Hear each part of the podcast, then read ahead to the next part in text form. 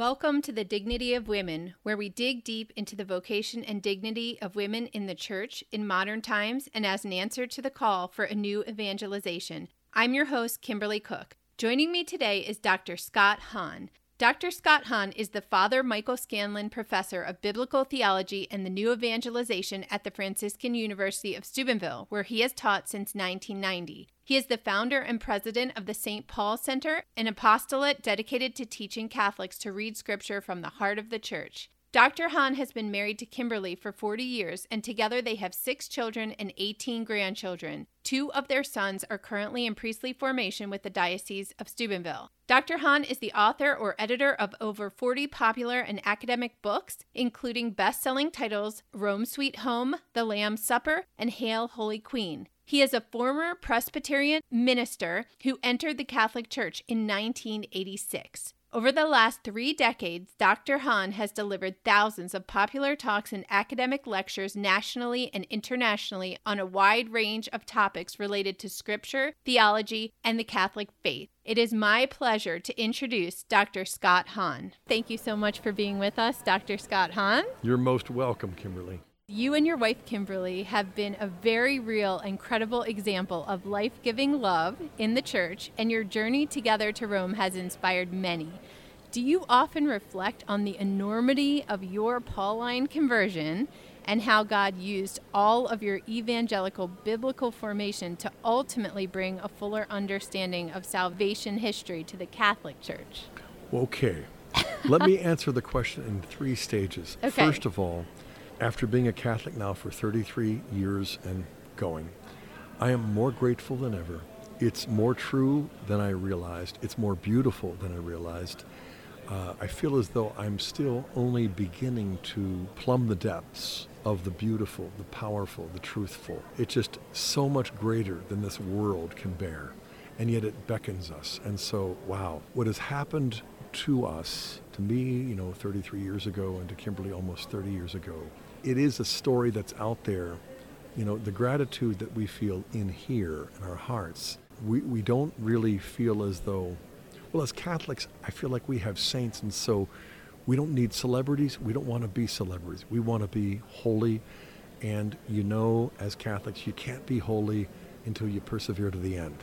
Uh, you can look holy, sound holy, people can think you're holy and not be holy. And so that's why I say if I didn't know me, I might be impressed. I'm impressed by the saints who made it all the way to the end. And, and the third thing is this you know, we are grateful to God beyond words for how He uses our lives, our writings, and our talks and that kind of thing. But even more, much more, we're grateful for 40 years of marriage, for our six kids, for our 18 grandkids, and for the countless other spiritual kids and grandkids that we felt, that we have having taught at Franciscan University of Steubenville, Yes. where you went, um, for 30 years, and you know, 5,000 students plus, and then also, you know, the, the 50 or so people who have lived with us, you know, starting with Tim Gray and Ted Sri and Curtis Martin and Jeff Cavins and uh, Michael Barber and all of these guys who are like spiritual sons to Kimberly and to me. You know, that to me has been worth the ride and then some. Right. yes. And I know earlier today you spoke about the family and an interesting perspective on Jesus, how we only really look at those three years a lot of times because the 30 years before that we don't know too much about. And so we kind of just put it off and Right. we don't give it a lot of credibility. You made the point that those 30 years are so important, even though he was doing quote unquote mundane family things. And I think you said we don't want to be famous, but honestly, a lot of people do still feel that call to be something, even in small circles or in their own parish. And I talk to so many people who tell me all the things they're excited that they're doing and that they're they're starting in their parish, and I'm like, oh my goodness, you know, you're so active, and then when you get to oh and how many children do you have and yeah but pray for them because no none of them are with the church I don't know. I get this sense sometimes that we are doing so much that we do neglect the family because it seems mundane. Women wanting to not just stay home and be a stay at home mom because it doesn't seem very glorified. And even in the parish on a small level, wanting to be out there, wanting to be the leader of certain things and not seeing the beauty of what you can contribute to your own family at home. And so I think that that is something that you and Kimberly have spoken about for many years, not to neglect that and how important that role is. Right. Well, as you began, you pointed out that Jesus in the silent years, 30 years that we don't hardly know anything about, you know, and so you're half tempted, at least I've been, to say, okay, Lord, God becomes man, the Son of God becomes the Son of Man, and you spend 33 years on the planet, the last three years preaching and healing and teaching, dying and rising, saving us. What's with the 30 years? Why did you wait so long before you began the work of redemption? And what I discovered in becoming Catholic is what I think Jesus would say in reply to that question.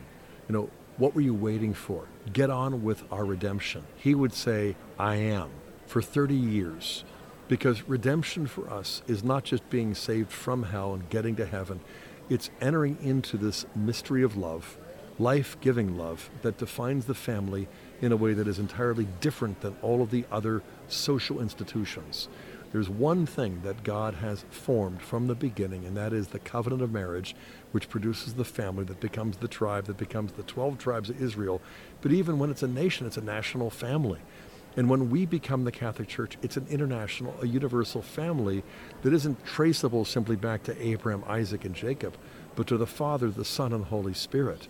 As Pope Benedict pointed out, you know, when you move from the old to the new, you move from this tie to the fathers, Abraham, Isaac, and Jacob, to not having any blood bond. You also move from the legal structures, the institutions of Israel, where Gentiles are not a part of that. And finally, you move from the liturgical sacraments of the old law, Passover, the Sabbath, animal slaughter, and so on. You know, and the old covenant is an earthly family that is a sign that points to the divine family, the new covenant but that's embodied in Nazareth, the Holy Family. And as I pointed out in my talk at the luncheon, you know, the Holy Family isn't just called that for some quaint religious rhetoric. It's the only family in all of history that actually was holy. and, and Mary and Joseph aren't like ex spouses. When Pope Francis inserted St. Joseph into the Eucharistic prayer, it wasn't the ex spouse. In a certain mysterious way, they're still married. The offspring of their yes, their virginal union is still their son. So they are our family. They are an image of the divine family. They translate all of this doctrine into something that is truly accessible. So that in Joseph's workshop, being apprenticed by his dad, learning how to work with wood, the lathe, the saw, whatever else. You know, I have a book called Ordinary Work, Extraordinary mm-hmm. Grace because that's what happens when you do ordinary work with extraordinary love. You set into motion the waves of redemption so that what he's doing the last three years is the culmination. Right. It isn't suspending what he was doing, it's the completion of what he came to do and what was he was doing with the Holy Family of Nazareth. And so many saints reiterate that do small things with great love. You know, they reiterate that Therese and Mother Teresa, and we hear this over and over again. The saints, you know, Martin de Porres, who just wanted to sweep the floors, and right. St. Anthony of Padua, what are you good at? Washing dishes, you know? And I think that we just need to remind ourselves that those are the important things because they are growing in virtue through what they're doing. It's not just that they're having this false humility. And a lot of people would say that those 30 years of Christ are the unimportant years because if Christ wanted us to know something important, there would have been more written about it. You know, the Bible would have had more information about that. But we know that that's not true. There's a lot of important things that aren't always put in there. Our Lady doesn't have a lot of words, St. Joseph has no words, and that doesn't mean that it's for the lack of how important they were in the life of Christ. And Amen. I think we do need to keep on emphasizing the home, those years, the family life. Like you're saying, the work can be so big, even though it's hidden and small, seemingly in the world. Nothing extracts me from my own self centeredness like marriage, parenthood, family life, that sort of thing. You know, and so for our culture, which is so steeped in individualism, you know, me being happy is what it's all about. And yet, as C.S. Lewis and others have pointed out, when you pursue happiness, you end up miserable. Happiness is a kind of byproduct mm-hmm. of what it is you do when you love others. You know, and I think there's also a Catholic equivalent. I, I feel as though we want to be saints, but it's it's it's also we've got to be realistic and honest about this. You know, I want to be holy. Well, I do. I want to be humble. I do. But I know for a fact that as long as I'm living in this mortal coil on this particular planet, there will never be a morning where I can wake up, look in the mirror, and say safely, finally, I am humble. Right. I am holy. I'm there. Right. I made I, it. I, I can't even say I'm happy because by lunch I won't be. Right. You know? And so Let the canonization process begin after breakfast, right? So the, the food is to do the will of God. And as I mentioned in the luncheon address too, you know, we were told that when we were preparing for marriage, there will be bad days. You know, be loving, be patient, be respectful. But what we weren't told is that there will be bad years. There were really tough times after miscarriages, after my conversion, when we had three teenagers, you know. But the thing that I come back to again and again is this spiritual bond of faith, hope, and love that we have with God the Father, with Jesus, through the Holy Spirit, with the Blessed Virgin. This has got to be the source and the wellspring for our family life. Kimberly can't give me what Christ alone can. If I'm leaning on her instead of the Lord, I will crush her. We both have learned that lesson. So I am an instrument, a sign, and that God can use to bring her grace. And she is, oh my, is she ever for me. but you've been at our home. You know that our family life is fun. That is the most important thing for me as a husband and a father, to let all six of our kids know that the Catholic faith is true, but it's also fun.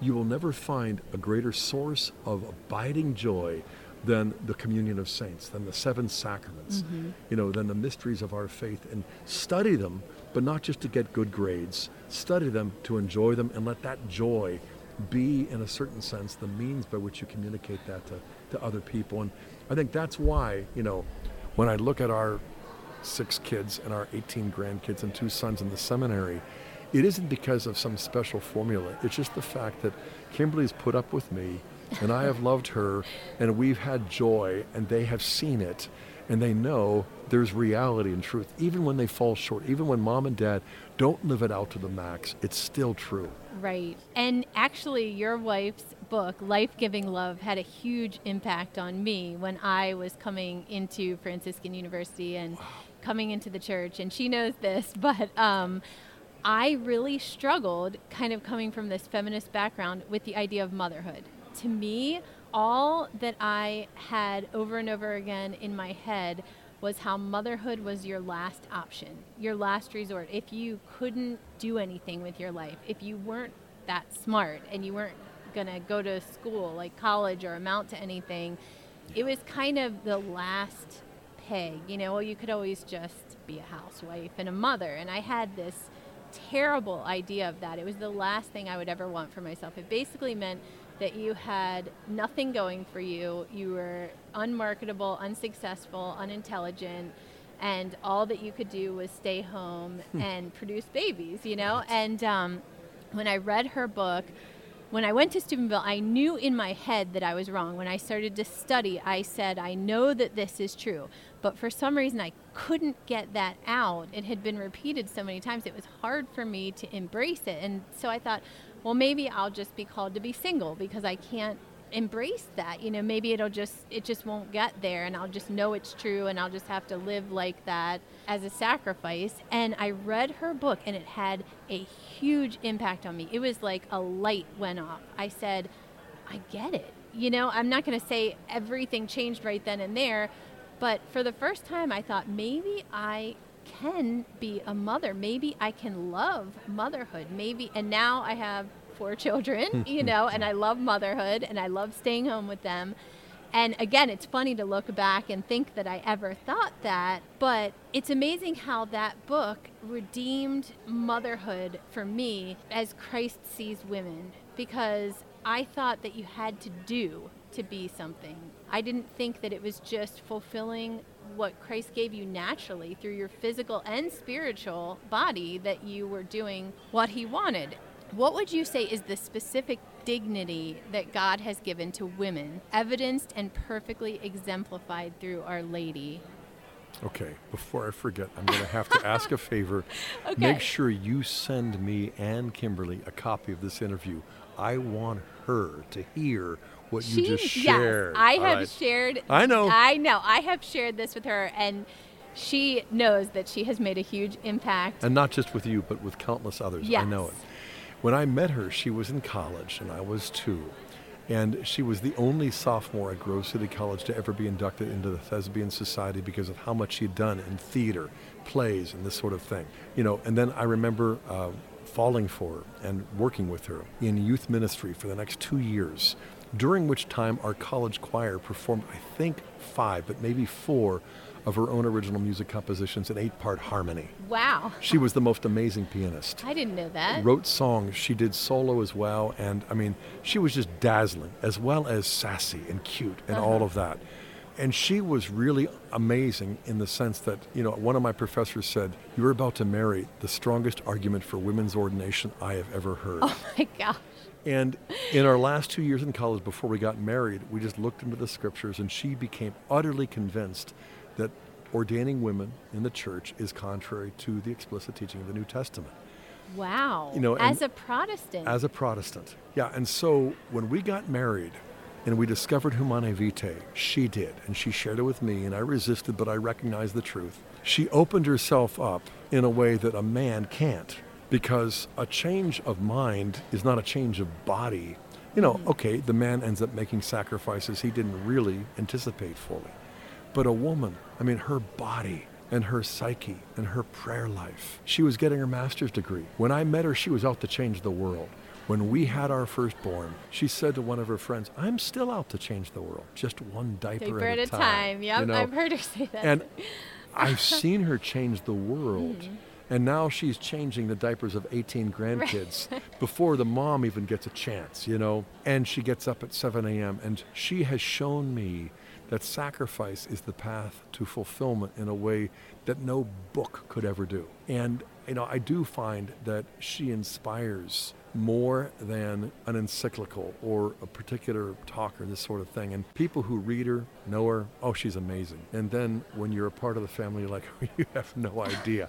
and I mean, she goes to confession, not as much as me, you know, but I mean, she knows herself to be a sinner. And it's that humility too. You know, one last thing. Four years ago, four and a half, we dropped off our youngest, David, at Gregory the Great Academy. And we drove back and we realized after 26 years of homeschooling, we were empty nesters three years before we planned to be. He was in 10th grade. What am I going to do? I said, pray about it, but I think you ought to consider getting involved in local politics. She did a holy hour.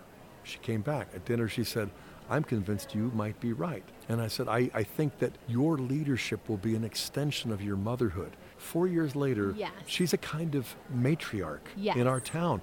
And most people don't know what that means. They don't know what to do with her. She's a force of energy that's so positive and constructive. It's not should we do it, it's how do we get it done. You know, and a lot of the people who are in the old boys network are like, ah, who invited her, you know? And yet she sets into motion, even on city council, such a positive energy, such a constructive kind of love that one of the council members who's been around forever just referred to her, you're like Mother Teresa, you know? And I think that kind of motherhood is not only physical, biological, and natural, but it's moral, it's spiritual, Yes. it's, it's supernatural. we talked about when she was on the podcast we talked about her motherhood through politics which i didn't really think about until we started talking and it just became so clear how she saw politics as an extension of her motherhood. And i'm thinking has anyone ever said that? Like i see politics as an extension of my motherhood or fatherhood i said that is completely original Right. Thomas Hobbes in Leviathan once complained about the family being a little monarchy. You know, and I'm not advocating monarchistic politics, but I would say we often reject things we don't understand. And when you go back and study Christian history, you discover that monarchy was not necessarily authoritarian. It was patriarchal and matriarchal. Not unlike the Davidic kingdom that becomes the blueprint for the kingdom of God that Jesus establishes as the son of David, but the Blessed Virgin is the queen mother of the son of David. right And so, this idea of motherhood being queenship, and that queenship and kingship are meant to be motherly and fatherly. You know, I see my oldest son, who you know well, mm-hmm. and Michael finished a PhD at Notre Dame. His dissertation is not quite as long as mine, but it's twice as brilliant. He's going to be teaching scripture at Mount St. Mary's Seminary this fall. He's utterly overwhelmed by his own inadequacy. He is less inadequate than anybody I know. But his intelligence, you know, I once taught him everything he knew. I, I, taught him everything I knew. You know, now his intelligence, his depth is much greater than mine. But far from being threatened, I am so much more gratified and fulfilled in seeing the success of our kids than in experiencing it myself. I never imagined that I would experience success as someone who taught Catholic theology and scripture and all of those things. Thanks be to God. But, you know, it's like David in 2 Samuel 7, verse 19, when he found out that he wasn't going to be allowed, he wasn't going to get to build God's temple, but his son Solomon was. He was actually more exuberant mm-hmm. at the mm-hmm. thought that his son Solomon would build the temple. That's the heart of a father. Yes. That's why God the Father is more glorified by having Christ extend his kingship to all of the nations, tribes, and tongues. It's like, who do you think you are, son? You know, upstart? No. Right. A fatherhood and motherhood, too. And this is what our culture just doesn't get. It no. won't get. It won't even tolerate it because it would be an, impl- it would be an indictment on the kind of self-justifying individualism that makes us into kind of like self-worshipping wretches who are too proud to admit how wretched we are. Yes, absolutely. As long as we stay away from humility, the devil wins. Yeah, that's right. As long as we don't a little see pride the can mirror. go a long yes, way. exactly. And so, obviously, coming from the Protestant church, but you've embraced Mary's queenship, her motherhood. How do you see the dignity that God's given to women in a special way through Mary? Yeah, I mean, there she embodies both nature and grace, both the Old Testament that's natural as well as the New Testament that is supernatural, because she is a mother like no one. Her child is perfect and divine. And we are her children as well because of the Holy Spirit. She is the mother in the family of God in the order of grace. But she's also a virgin. So wait a minute. Back up, rewind the tape. you can't be both virgin and mother. Right unless you are the mother of God, unless you are the woman of the apocalypse, Revelation 12. She is woman, and as such, she is a beloved daughter. She is also a sister. She is a wife. She is a mother. She doesn't cease to be one thing to become the next.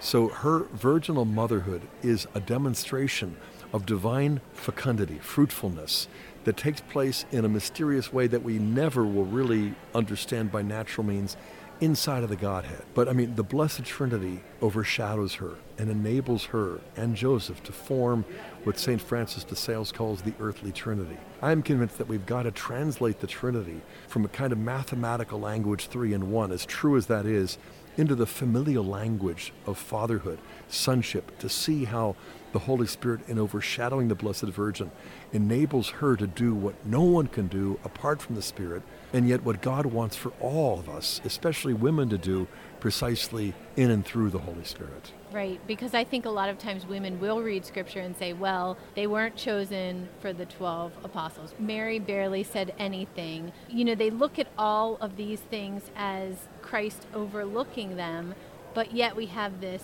amazing example in the Blessed Mother that's far elevated from being an apostle or, you know, it, it's she was given such a role. And again, just because it's not explicitly written in words and you have to look deeper into it, oftentimes women don't see how much dignity the Lord has written into Scripture, how much dignity that God has specifically given women in their own right. They're always looking in the sense comparing to what Christ gave to men, but yet there's so much more. And that's what I always say being a Catholic woman is more than any other title you could ever want. I mean, that's so true. the elevation of just being Catholic and a woman that blows off the ceiling. You know, but there's don't nothing hold else. your breath until the culture gets it, because let's face it, this is new wine. Our culture, old skins, they'll burst. Yet at the same time, I, I feel like we're we're not home until we're in heaven. So no matter where we live, no matter how Christian the culture might be or might not be,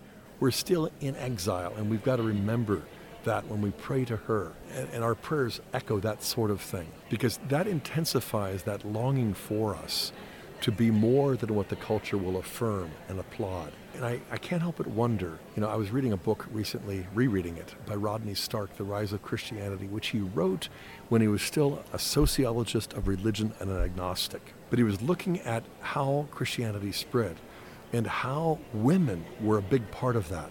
Well, why? Well, for one thing, marital indissolubility. Mm. You didn't just get rid of your wife when she was old. Second, consecrated virginity. Unimaginable. But at the same time, this idea that the Virgin Mary embodies the perfection of womanhood, but also of humanity more than any male has ever done, except for Jesus. But the person of Jesus is divine and not human. And so, you know, there are a series of things that have happened in the world through the church that still strikes the world as absurd. And to think that the world is ever going to celebrate this, well, I mean, it goes beyond the counterintuitive. The world will always say that makes no sense. And yet, when we live it out, we transform the world in ways that the world can't even comprehend. And I, I think that's the great adventure because, you know, you're living in this earthly state by means of a heavenly grace but you're doing it through taking out the garbage, washing the dishes, changing the diapers, playing catch with your kids in the backyard, frisbee, you know, family game night, and that kind of mm-hmm. thing. Okay. Well, I just want to ask you a few quick questions that you can hopefully answer. Um, By now, you know the questions are quick, it's the answers that drag on. But I actually, this is our Stump Scott Hahn segment, which okay.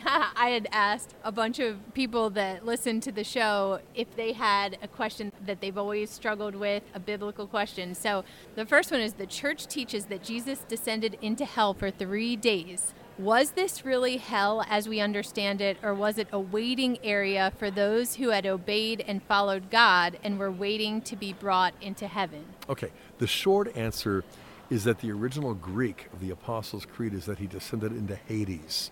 Now, in the New Testament, you distinguish between Hades and Gehenna. Jesus speaks of Gehenna, that's what we would mean by hell. The Greek word Hades translates the Hebrew Sheol. That's the netherworld. That's where the souls of the faithful departed and the unfaithful went and waited till the Messiah.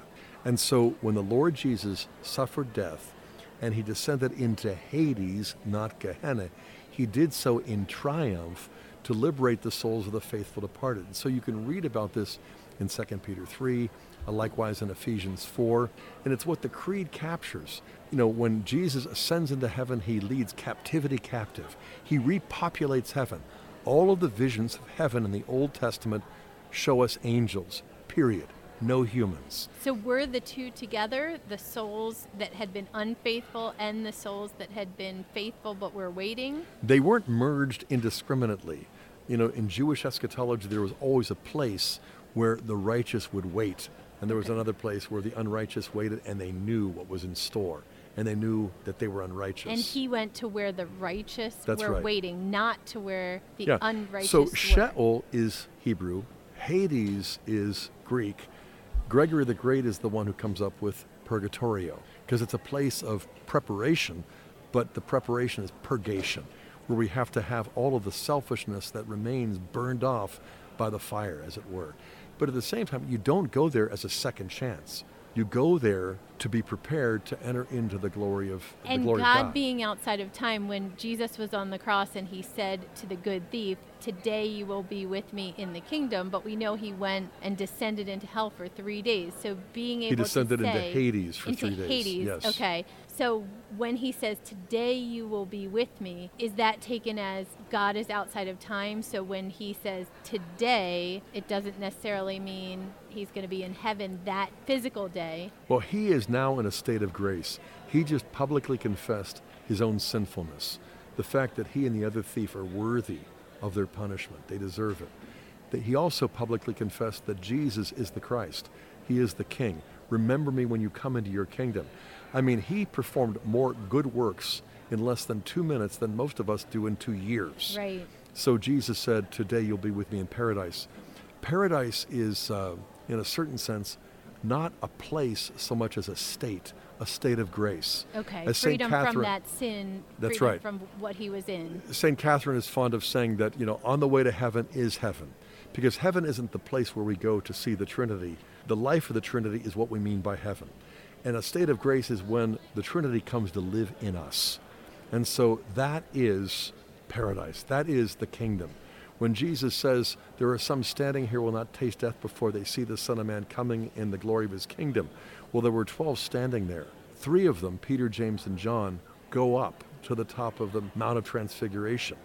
When they see the Son of Man transfigured, they hear the voice of the Father identifying his beloved Son in the glory cloud of the Spirit.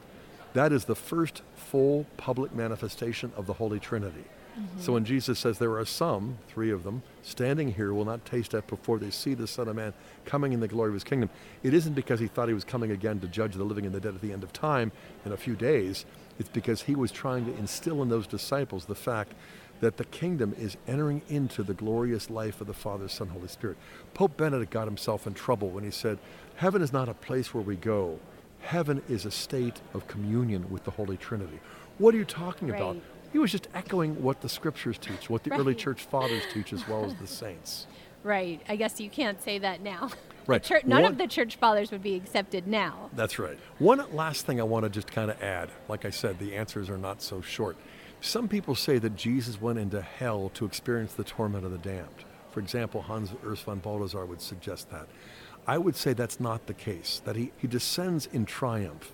But did Jesus experience the torment of the damned? No. Love doesn't diminish our capacity to suffer, love enlarges it. So when he goes down into Hades with the fullness of love, he experiences suffering of the body and the soul immeasurably greater than the damned are capable of suffering. He doesn't experience the torment of the damned, but he doesn't therefore suffer less. Through his divine love, his own sacred humanity experiences suffering, as St. Thomas explains in the Tertia Pars of the Summa Theologica. Nobody has suffered as much as Jesus. Why? Because no one loves as much. So it's a suffering of sorrow more than we think of hell as this physical torment and right. gnashing of teeth. But what Christ suffered, he didn't go down there for three days to have wailing and gnashing in his physical body, but it's that immense sorrow. That's right. And even more than the sorrow, it's the caritas, it's the charity that endows the painful afflictions as well as the suffering of the soul, which is sorrow. You know, pain by itself doesn't redeem. Love by itself. Love is what transforms pain into passion. Love is what transformed suffering into sacrifice.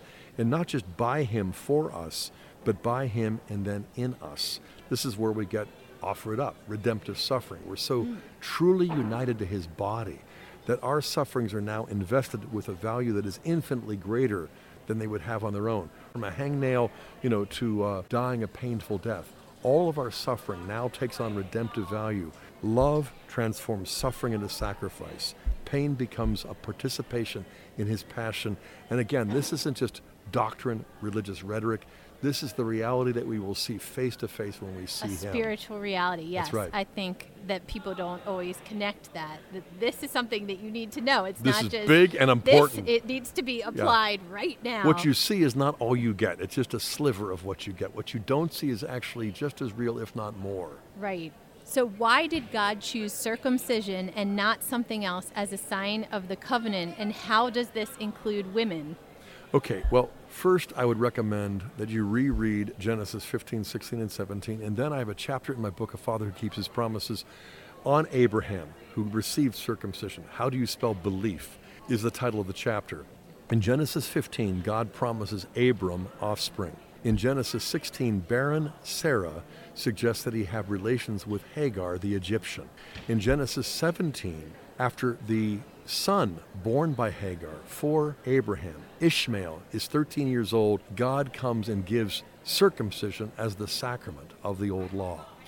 I would say, first of all, it's a positive sign of Abraham's faith, but it's not only positive. Here's Abraham at 99 years of age receiving circumcision. A 99 year old man does not need to be told that circumcision is also a negative sign. And I would propose that it's also penitential.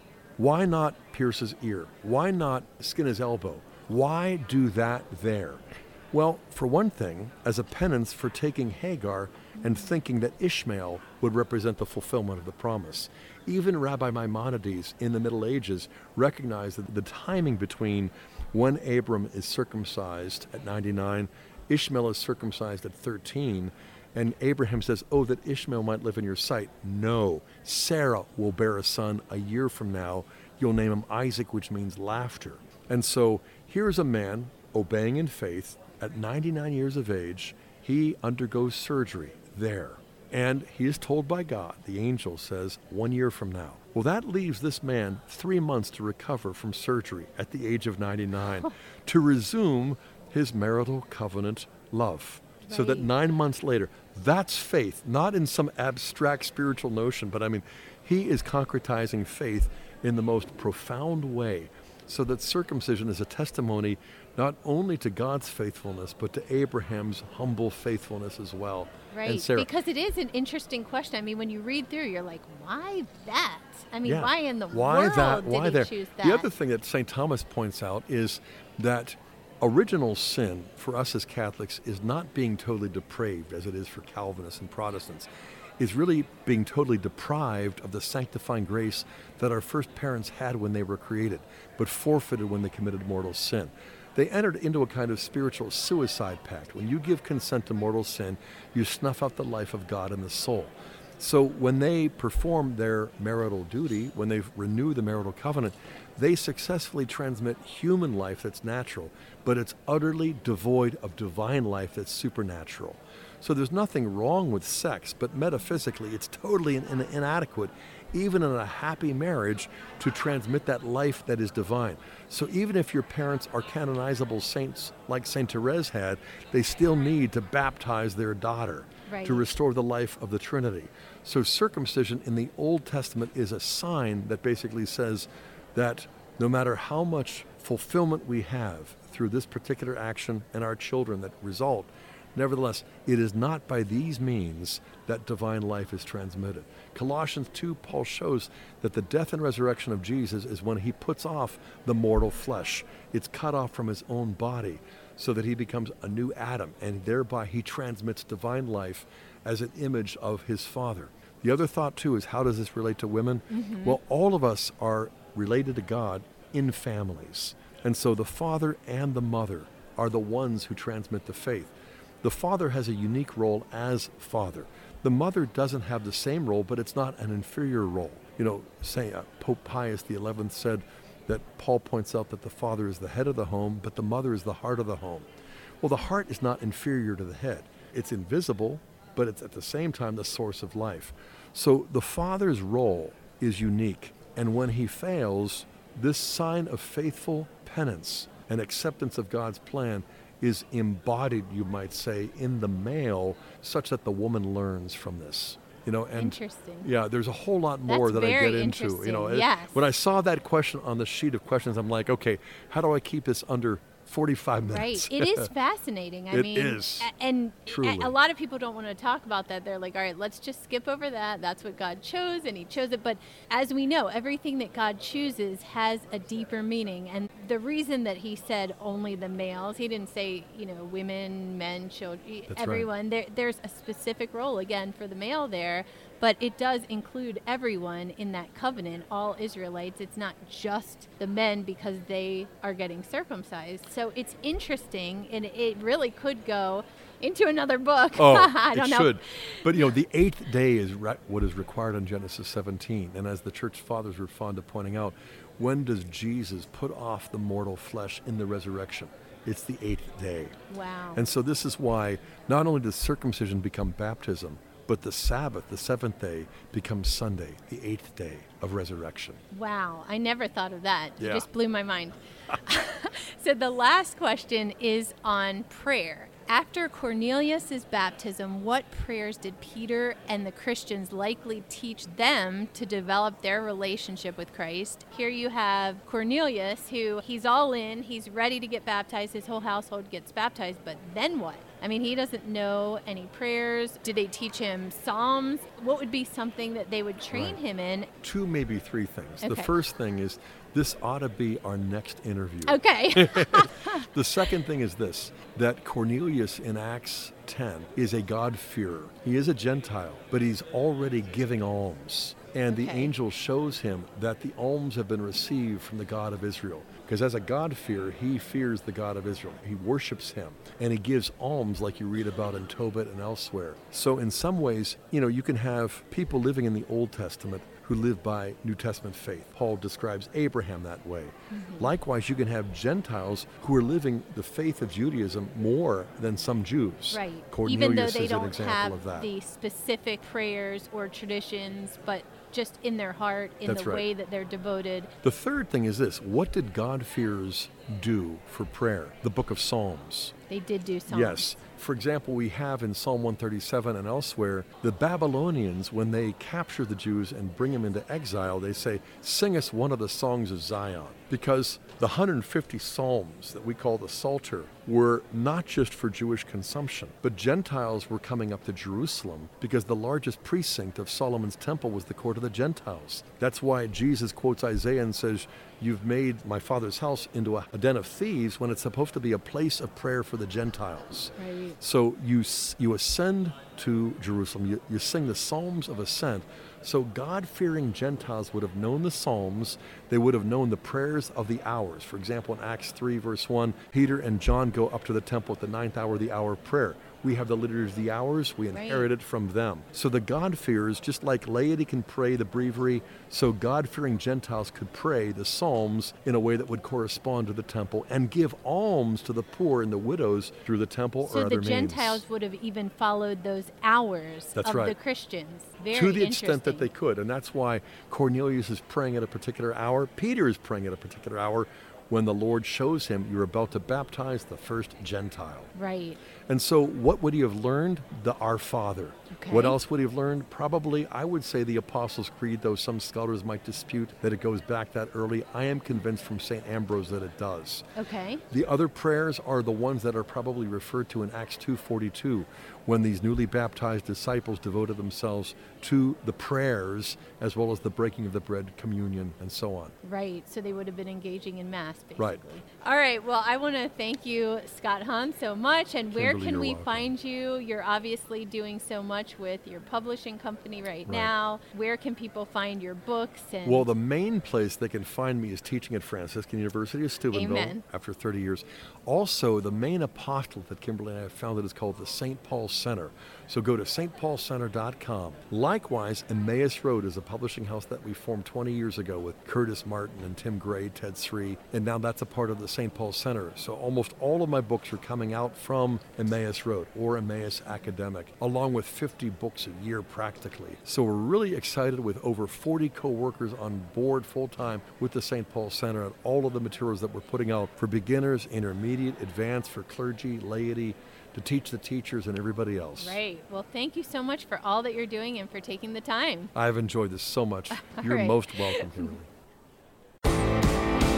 No